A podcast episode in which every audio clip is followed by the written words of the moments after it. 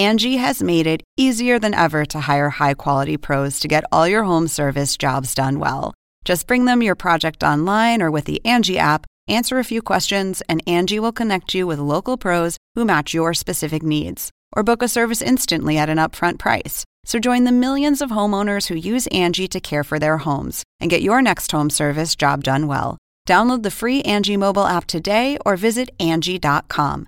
That's A N G I.com. With threats to our nation waiting around every corner, adaptability is more important than ever. When conditions change without notice, quick strategic thinking is crucial. And with obstacles consistently impending, determination is essential in overcoming them. It's this willingness, decisiveness, and resilience that sets Marines apart. With our fighting spirit, we don't just fight battles, we win them. Marines are the constant our nation counts on to fight the unknown. And through adaptable problem solving, we do just that. Learn more at marines.com.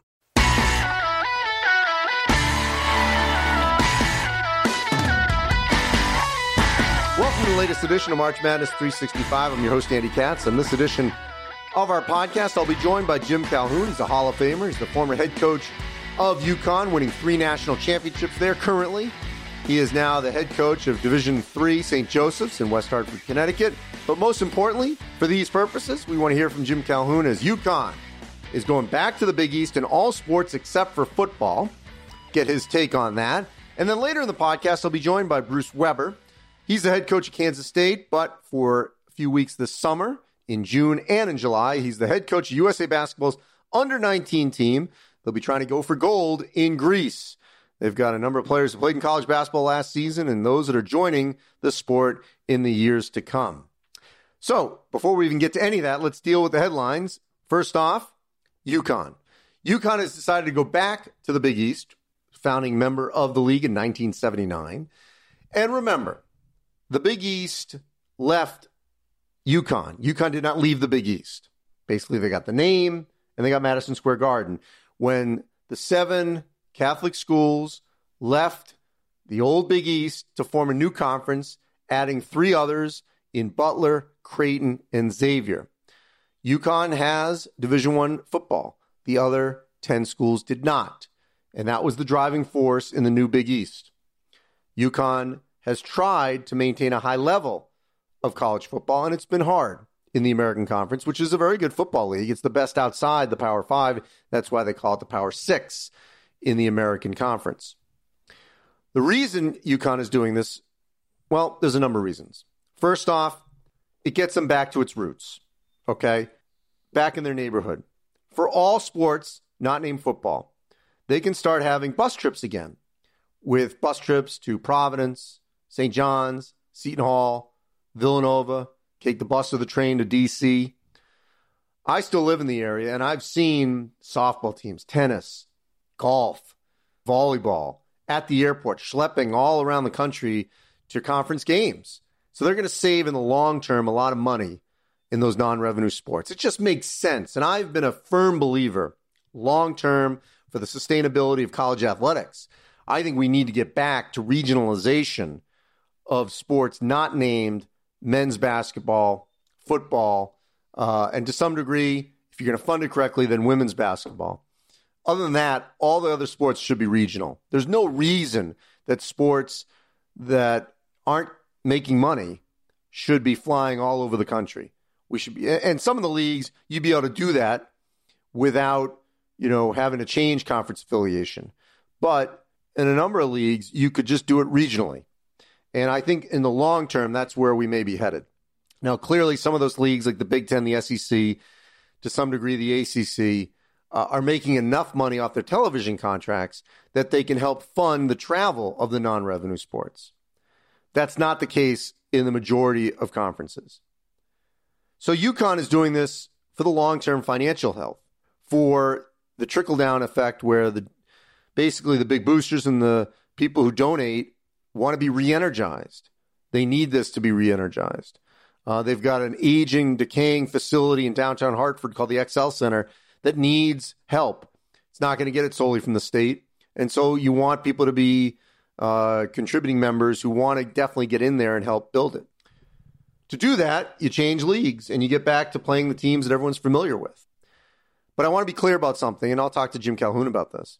The American Conference had nothing to do with UConn struggling over the last five years since winning the national championship in 2014. That's on UConn. You cannot point blame anywhere else. And people could say, oh, you know, it was hard to recruit to the league. People weren't excited about playing East Carolina Tulsa. You know what?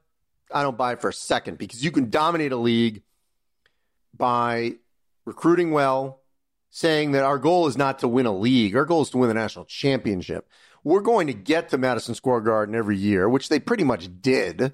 Okay. We're going to play a number of regional teams, which they did. Okay. Series with Villanova, maintained a series with Syracuse. You know, they played Providence in an exhibition game. They could do all that and did. And so that's not an excuse. For the donor class, sure, I get it. You weren't excited to see those schools. For the attendance, I get it. But don't blame their lack of success on that. You can go down the line UNLV, Gonzaga, schools that have played in lesser known conferences without national brands and dominated them, and it wasn't an issue. So that's a cop out. For the football program, and I know we're a basketball pod- podcast, but it all affects it. They're going to go independent. They're going to try to make a go out of it. Look, they put tens of millions of dollars into that program. Ideally, you know, my opinion is they could have great success one level down. I mean, Maine, an old, old rival, you know, has been in the national championship game at the FCS level. Villanova, Georgetown have football programs at that level. So there's plenty of competition. Uh, I mean, a year ago, URI at that level, Rhode Island, should have beaten them in Hartford. So, but they're not going to do that yet because they got a state of the art practice facility. They just spent or have, you know, donations for a new locker room. It'd be hard to turn to those boosters and say, yeah, you know, I know you guys gave us tens of millions of dollars. Sorry, we're dumping this program. Uh, oh, by the way, we need more money for everything else. We want to build back up the XL Center. So you have to tread lightly in that. I get that. I get the optics. I get the politics. So it's, and also, by the way, I do not see this being a domino effect in alignment. If the American does anything, maybe they try to get a BYU or an Army football wise. I don't think they're replacing them with an all sports member. I just don't see it. Everything's about revenue. And as for the Big East, I see them staying pat. They got a Fox contract which UConn will shift to. And I don't see how adding Dayton or St. Louis just to get to an even 12. The only school basketball wise that adds to the Big East outside of UConn would be Gonzaga. Gonzaga would love to be in the Big East, but you could only do it in men's basketball unless you're going to pay for women's basketball to fly out there as well. I don't think you will, uh, even though they got a great women's basketball program. Uh, maybe they would, but that would be the only way. You couldn't do it for the other sports. But getting to my point, you regionalize the other sports you could make it work. On our website, on our social media, my new Power 36 post, post NBA draft. Uh, Michigan State will remain number one. You'll see that on there. Kansas will be moving up to two, dumping Kentucky just down one spot. Some other movements. You'll see movement from Memphis. I just wanted to make sure that, you know, I gave them a chance before I anointed them. I had them at four previously. Moved down Texas Tech, Virginia, based on who they lost, but not too far. And made a couple other moves that you can see. So I know that'll generate a lot of discussion and debate.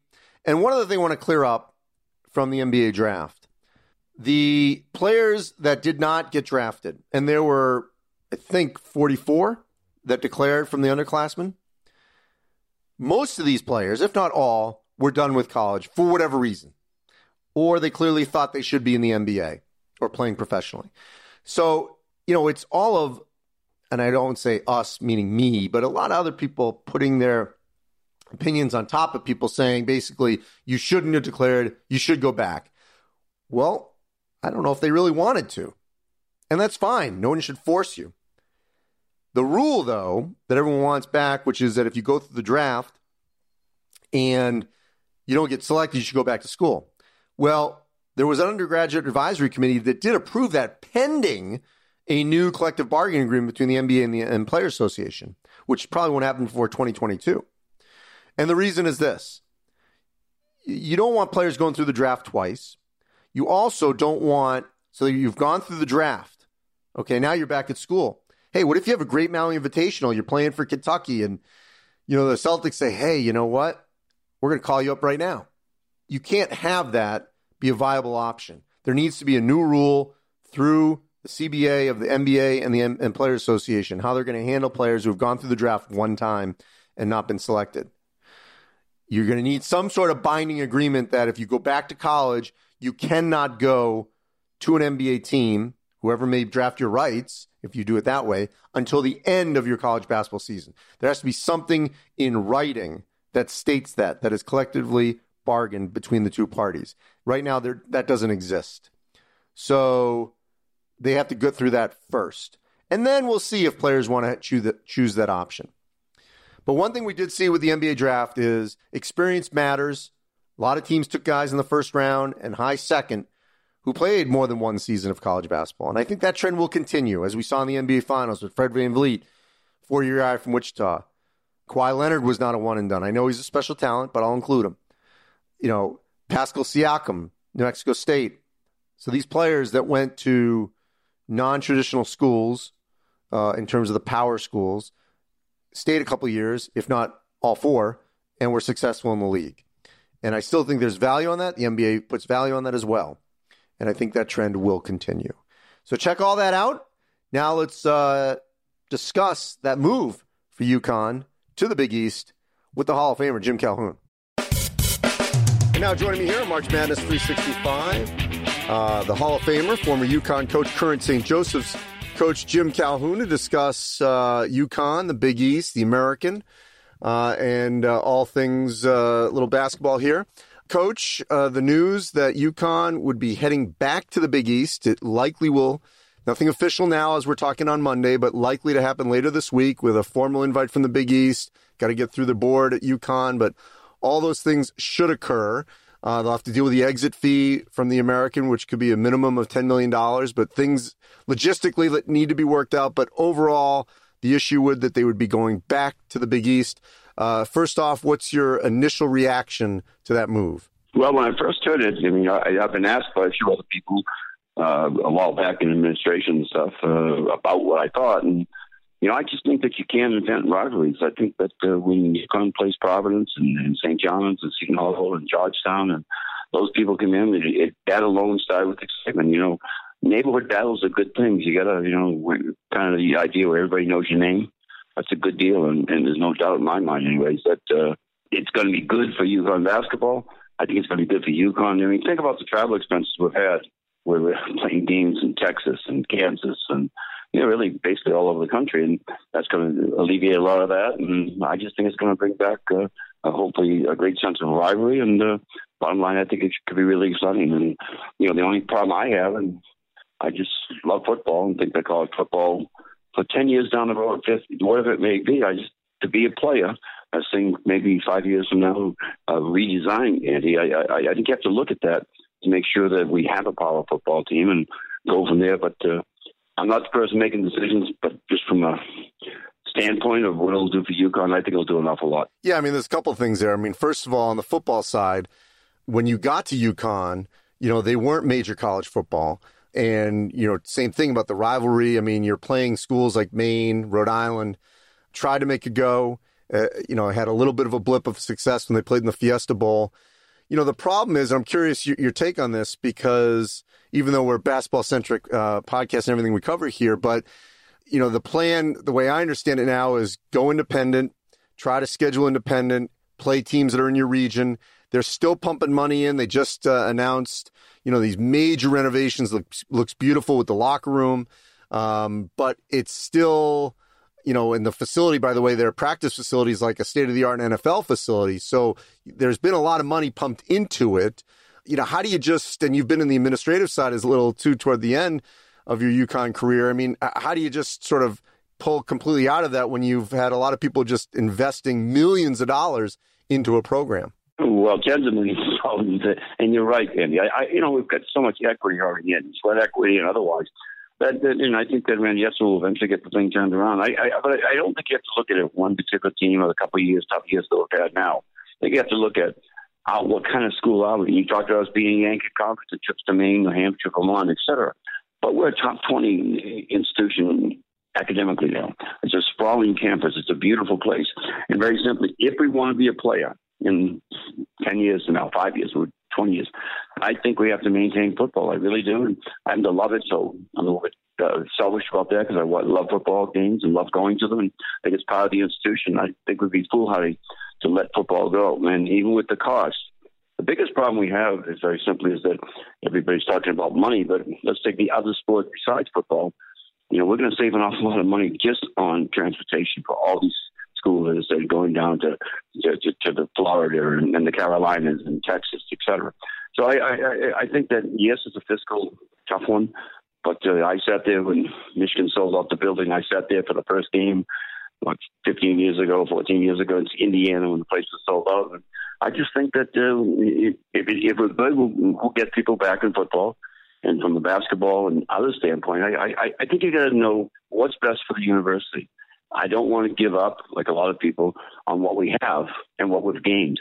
And I and once again, people thought we could never win a Big East championship. We did win 17 of them. People didn't think we'd win national championships. We won four now in men's basketball. My point being that we don't know what's going to happen with college athletics down the road. Let's make sure that we're there because I do think we can be a player. Yeah, in terms of the American, Kevin Ollie won a national championship in his first season out of the American. They won a conference tournament. But you know, the end of the Ollie years and then the beginning of Dan Hurley. I mean, it's it, it has not been as easy. Uh, obviously, this is coming at the time the rise of Houston, Kelvin Sampson getting his program up to a national level. Uh, Cincinnati's been very consistent. Uh, obviously, UCF had a good year last year. We'll see what happens with Penny Hardaway and Memphis. I mean, there's going to at least be one more season in the American. How would you assess the way UConn? And, and by the way, I should mention Louisville was in the American that first year as well under Rick Pitino. How would you assess UConn's basketball tenure in the American to date? Well, one of the things I said, and I said this very honestly, and Kevin always placed me, obviously, and I think Danny's going to do a great job there. Regardless of all that, you know, Gonzaga doesn't have any problem being a national player in a lesser conference. The key is, and you said it very good. I'm not saying, except for Villanova, I'm not saying that the American doesn't have a really good basketball conference. They do. But I'm saying is that people come up for you know, even a game of, of people they don't even know. I mean, Houston's terrific. Well, I know, but they're not Providence. and in the sense of who we are, what we are. You know, the one thing you can do, you can't buy rivalries. And we have rivalries in the Big East, a lot of good feeling.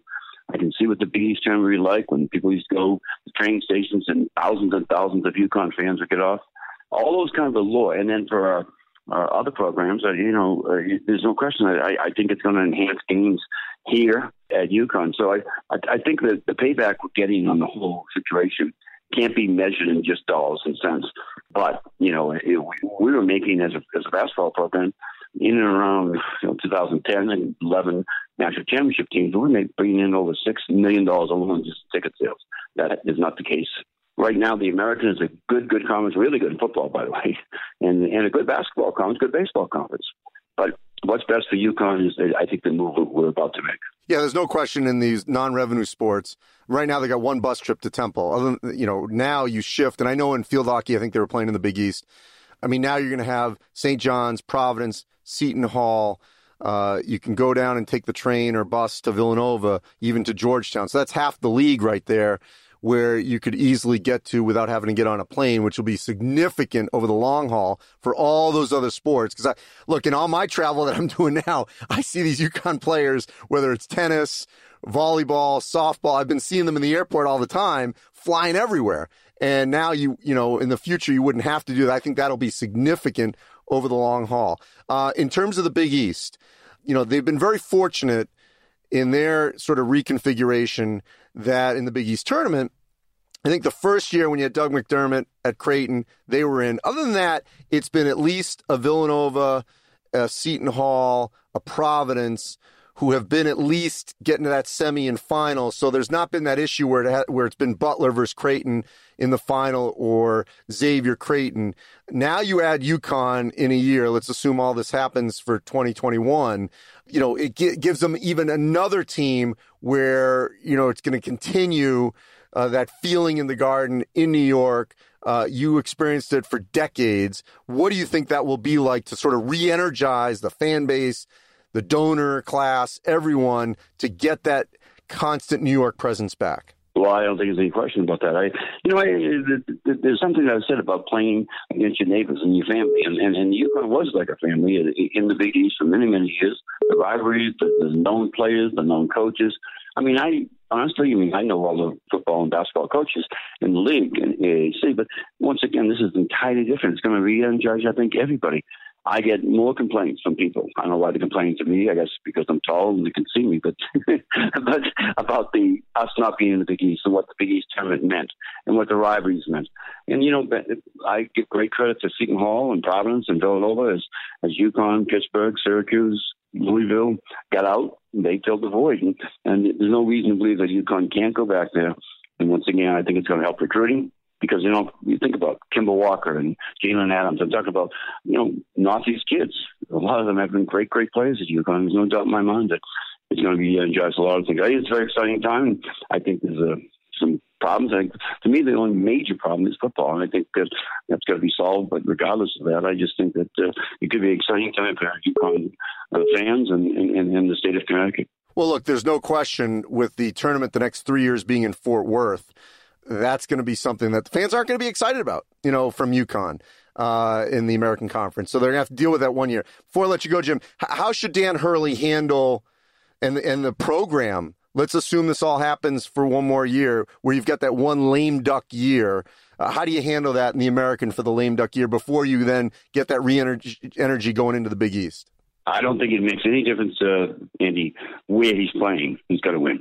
I don't mean to say have a big win season. He, he's rebuilding the program, but my point being is that as a coach, this is the most every year is your most important year, and you know Danny's now in his second year. He's done a terrific job. I'm going to see the recruits tomorrow. Matter of fact, I saw just one of them, a couple when they visited. But uh, no, I mean, I, I mean, I think we have a young team. The kid Carlton who I think he can be, et cetera, he's going to be everything this year. And, and and yet, when you're talking to recruits, talk about playing in Madison Square Garden, talk about playing in Villanova, et cetera. No, I mean, you got to go full board this year. He can't even be concerned about schedule, just about getting wins, because when everybody asks how you're doing, they're asking how you're feeling. I mean, wins and losses yeah. So, you know, I think he's going to do a fine job, and with Tommy Moore right beside him, who understands all his history, I think it's I think it bodes exceptionally well for everybody. And you, uh, how are you enjoying coaching? You still keep going? Yeah, I'm going to go another year without question because uh, we almost all, all of our players back, and we lost by four in the conference finals after having a good ending of the season. And I loved it. I love being with the kids, and that's going to be a lot of fun. I hope. And you know, once again, as everybody asks me how we're doing, well, if we're winning, I'll be doing great. Thanks. and how are you feeling? I'm feeling great. Thank you. Awesome.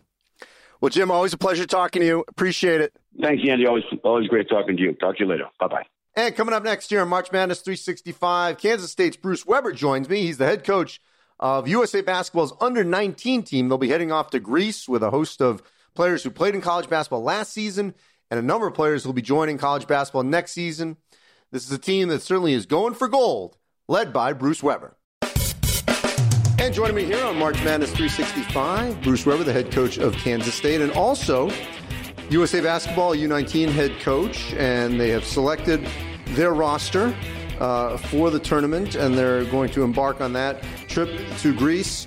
Bruce, uh, there's a collection of guys that are played last season in college basketball, a collection of players who will be entering college basketball, and uh, I want to go over sort of the roster if we can, your role, and then you know then we'll obviously talk about Xavier Sneed and K State and what you guys got coming back. So let's start with the roster that you're going to be taking with you overseas.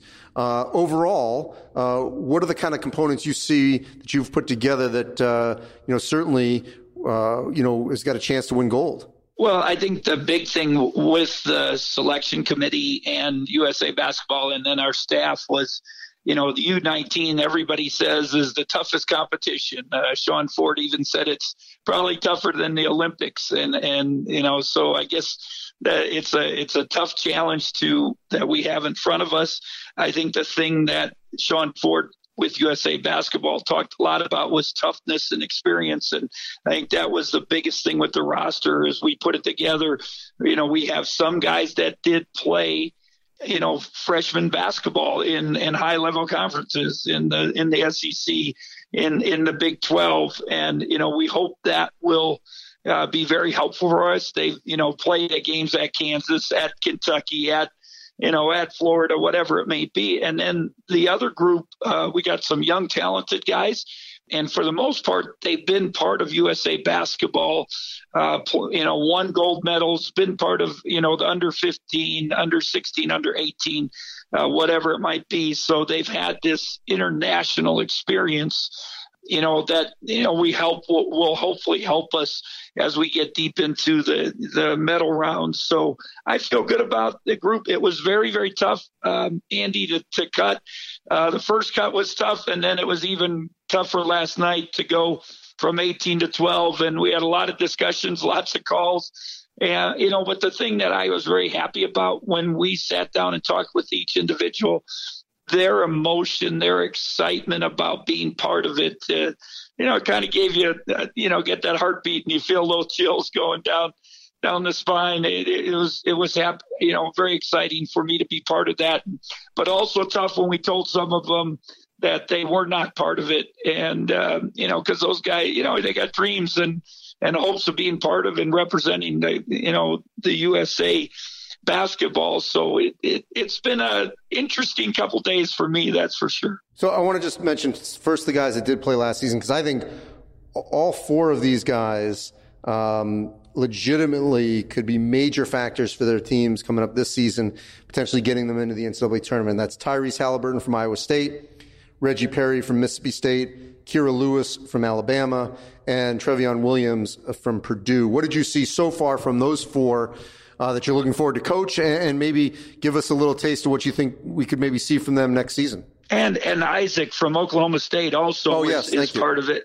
Yeah, and so you got five of those guys.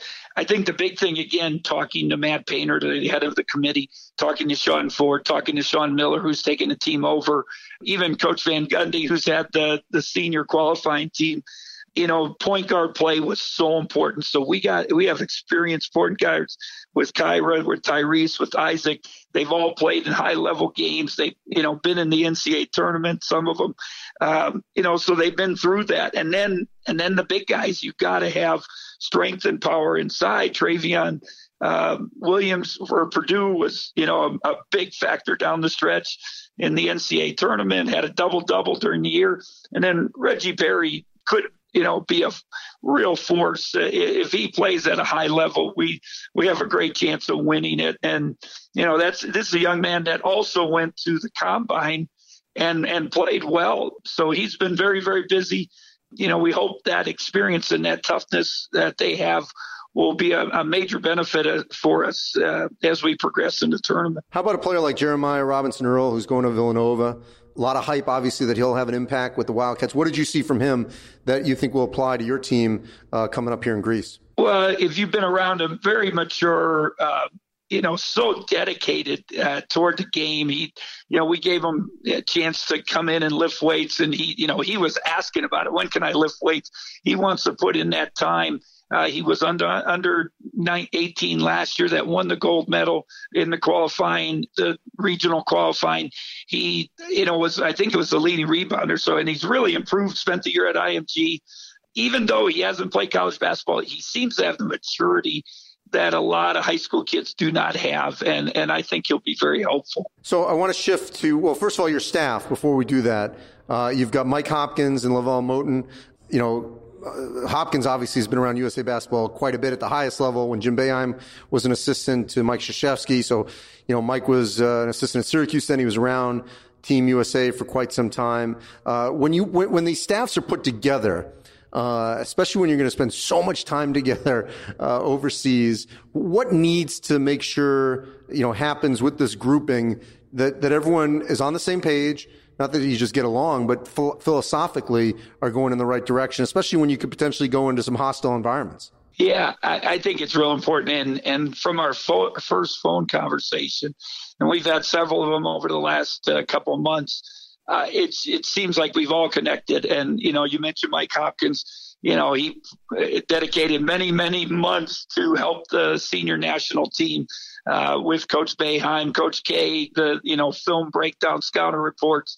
Uh, he told me he was assistant to the assistant, so he did a lot of the grunt work, and so that experience will be in, invaluable. I'd love too that we're putting his zone in. It, you know, it's he does a great job of teaching it.